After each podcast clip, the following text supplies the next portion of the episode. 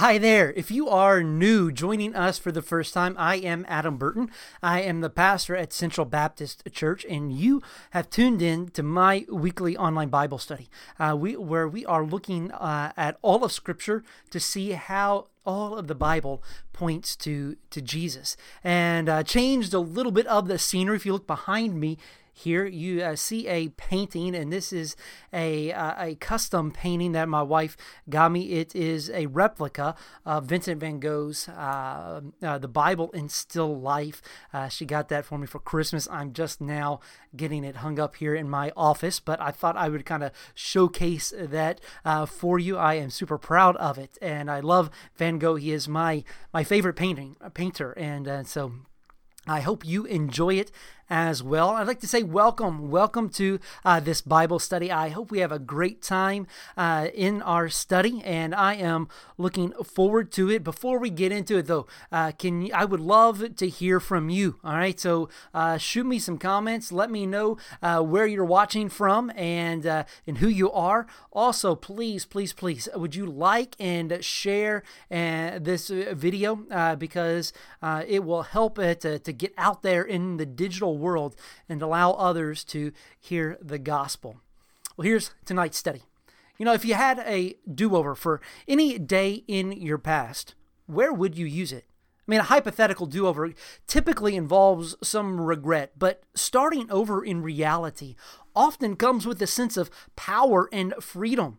I mean, sports fans understand that the, the start of each new season brings with it the ability to uh, put away the woes of the prior season in the past and replace them with what hope for what lies ahead I mean, at least for a game or two, especially for those of us that are Cincinnati Reds fans, right? It is the new baseball season. We can forget about what happened last season or the last decade of seasons. We've got a new manager and we've got hope for the future, right? You know, some of the best entrepreneurs, they look back at a, a time when they had failed and were forced to start over as the key moment that, that led to their successes. Maybe sometimes we even experience the gift of a new smart start in small and ordinary ways, like tossing a failed recipe and, and starting over from scratch, or erasing that email draft and writing it over, or stopping a difficult conversation and midway through and just asking the other person, hey, can we start over again? The book of Joshua in the Bible, it's it's a do-over that God granted the next generation of Israelites after wandering in the wilderness for 40 years uh, because of the unbelief and disobedience of the previous generation. But would they do what their parents and grandparents had failed to do? I mean, would they trust God and follow his commands? Well, in this session, we're going to see that, that God called on this generation to follow him in faith, just as he had called on the previous generation. And once again, God revealed his presence and power to his people that they should trust him and the new leader that he had appointed for the Israelites. Our first point is that God goes with his people to give them strength and courage. God goes with his people to give them strength and courage. Moses was dead, right? But the Israelites still had Joshua, and he had been Moses' aide almost from the beginning of their journey. And God had appointed him as Moses' successor. Now, during this critical moment of leadership transition in preparation for the, the first act as leader, God spoke to Joshua. So read with me here Joshua chapter 1, verses 6 through 9. Be strong and courageous for you shall cause this people to inherit the land that I swore to their fathers to give them. Only be strong and very courageous, being careful to do according to all the law that Moses my servant commanded you. Do not turn from it to the right hand or to the left, that you may have good success wherever you go. The book of the law shall not depart from your mouth, but you shall meditate on it day and night, so that you may be careful to do according to all that is written in it for then you will make your way prosperous, and then you will have good success. Have I not commanded you? Be strong and courageous. Do not be frightened, and do not be dismayed, for the Lord your God is with you wherever you go. Now, why would God repeatedly instruct Joshua to, to be strong and courageous? Well, for starters, Joshua needed to hear this message, right? He needed the encouragement because of the challenge that was before him. See, Joshua was to be strong and courageous first to conquer the land of uh, the, to conquer and distribute the land. Second, he was to observe carefully God's instruction. And third, because God was with him. All right, let's look at these three statements. First, Joshua was to be strong and courageous to conquer and distribute the land. Know, before the Israelites could uh, possess the land, they would first have to conquer it. I mean, the Canaanites, they weren't just going to walk out of the promised land because the Israelites walked in with a, a claim on it. So jo- Joshua needed strength and courage to lead the Israelites into battle. But even more importantly, Joshua was to have this strength and courage because their victory would not come from their military shrewdness or might, but from the sure promise of God. You see, God had chosen this land for the descendants of Abraham. Now, second, Joshua was to be strong and very courageous, to observe carefully God's instruction. The Pentateuch, it's the, the first five books of the law. They had been written down by Moses before his death, and Joshua would need the law to flow continually from his mouth. And he would need to meditate on it, to ponder and to seek and to understand it. If he were to do this, he would be able to obey it. And this was key because through obedience, he and the people would find success in the promised land. And third, Joshua was to be strong and courageous, not afraid or discouraged because God was with him. This was the key to it all. Joshua's courage was to come from God who was with him, not from his leadership abilities, not from his wisdom, not from the might of his military, not from the praise of his people, because and while there was eh, nothing wrong with any of these things, but the root of Joshua's courage was to be the one thing that mattered the most, and that was God's presence. Joshua wasn't the only one in scriptures to, to find strength and courage in God's presence. I mean, David found confidence in saying that I will fear no evil because you are with me. Zephaniah assured God's people that God was in their midst. The prophet Isaiah's words came true when it was said of Jesus Behold, the virgin shall conceive and bear a son, and they shall call his name Emmanuel, which means God with us. Joshua, he had seen God draw near to Moses and guide him through adversity, and he could believe that same presence was with him. Now, like Joshua, we too can walk in confident faith because God is with us. When we walk with Almighty God, when we follow Jesus, He gives us the courage we need to overcome all our fears. Think about this. What are some ways that we can know and experience the presence of God? Well, through reading and speaking and meditating on God's Word, through stepping out in faith to obey God's instructions and through the fellowship with God's people in Christ. Our second point is that God goes before his people to demonstrate his power. God goes before his people to demonstrate his power. See, the Israelites, they were preparing to cross the Jordan River opposite of Jericho and were to leave behind 40 years of wilderness wandering. Yet the moment they stepped foot on the other side of the river, they would be at risk. So they needed to be strong and courageous. But how would they cross the river? Well, read with me Joshua chapter 3, verses 5 through 8, and verses 14 through 17. Then Joshua said to the people, Consecrate yourselves, for tomorrow the Lord will do wonders among you. And Joshua said to the priests, Take up the ark of the covenant and pass on before the people. So they took up the ark of the covenant and went before the people. The Lord said to Joshua, Today I will begin to exalt you in the sight of all Israel, that they may know that, as I was with Moses, so I will be with you. And as for you, command the priests who bear the ark of the covenant, when you come to the brink of the waters of the Jordan, you shall stand still in the Jordan. So when the people set out from their tents to pass over the Jordan, with the priests bearing the ark of the covenant before the people, and as soon as those bearing the ark had come as far as the Jordan, and the feet of the priests bearing the ark were dipped in the brink of the water. Now the Jordan overflows all its banks throughout the time of harvest. The waters coming down from above stood and rose up in a heap very far away at Adam, the city that is beside Zarethan, and those flowing down toward the sea of the Arabah, the Salt Sea, were completely cut off, and the people passed over opposite Jericho. Now the priest bearing the Ark of the Covenant of the Lord stood firmly on dry ground in the midst of the Jordan, and all Israel was passing over on dry ground until the nation, all the nation had finished passing over the Jordan. God commanded that the Ark of the Covenant, carried on the shoulders of priests, lead the way through the Jordan River and into the Promised Land. Now, the Ark represented the Word and power and presence of God. God was making it clear from the start of the conquest that he would lead the way and win the victory. The still waters and dry riverbed of for passage as soon as the priest stepped in proved his power once again. Our essential doctrine this week is God is omnipotent.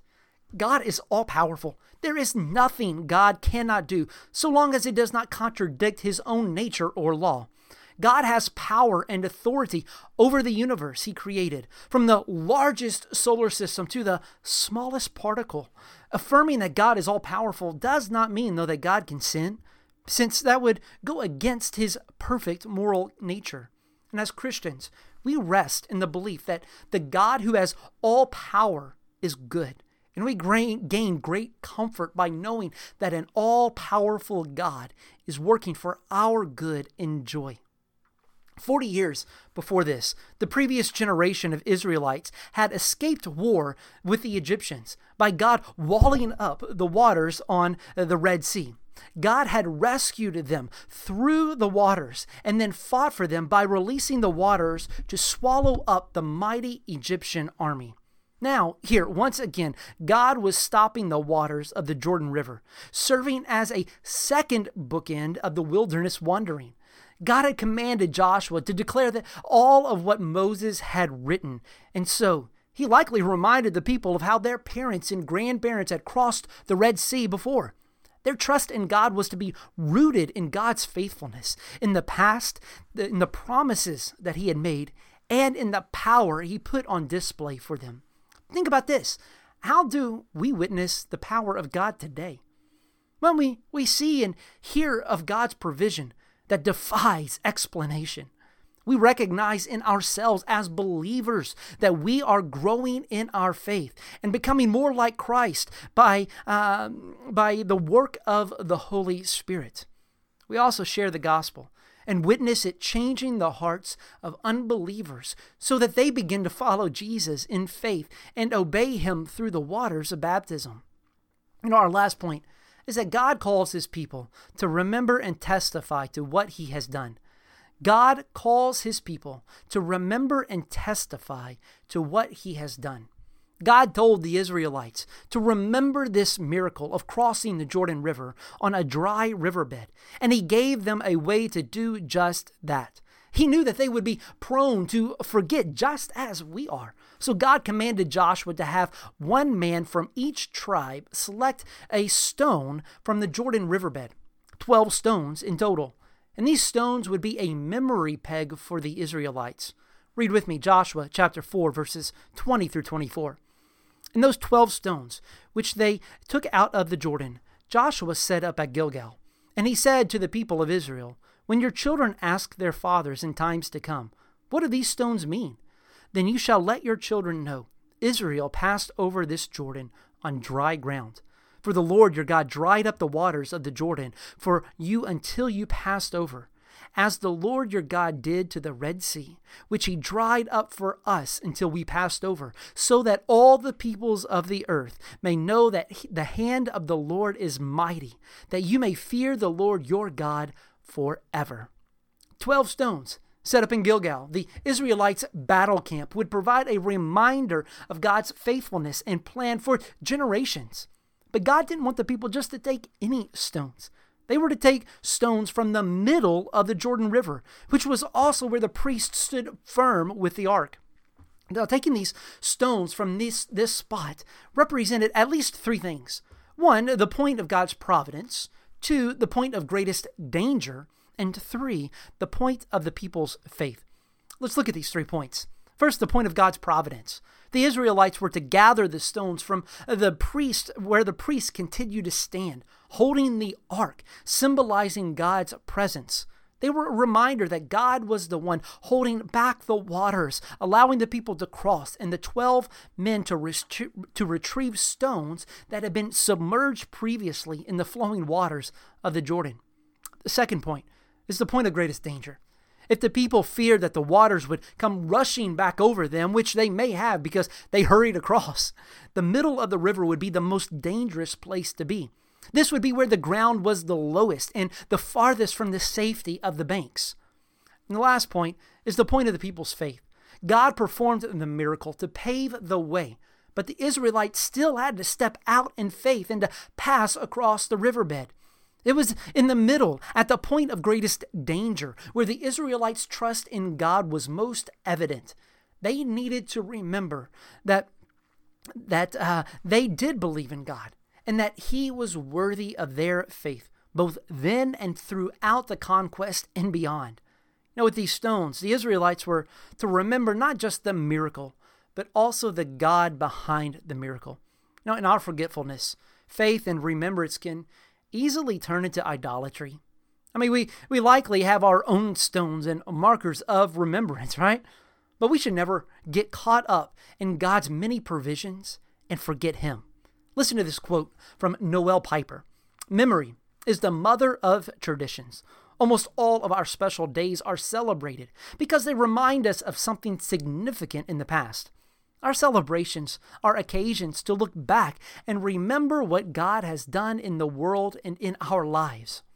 The Israelites' memory of God's power and provision was not only for those who made the journey across the Jordan, but also for their descendants. As the people continued to grow, children who had not witnessed the river crossing would see the stones and be prompted to ask about them. And the stones then offered God's people a way to remember God and to proclaim his glory. Like the Israelites, we are to proclaim to others what God has done. They had stones to help them pass on the true story of God's faithfulness and power. But the story of God's word comes to its pinnacle with another stone of great importance. It's the stone that was rolled away from Jesus' empty tomb we share with others our living Savior, how God sent Christ to go before us to display his power and lead us unto salvation. Think about this.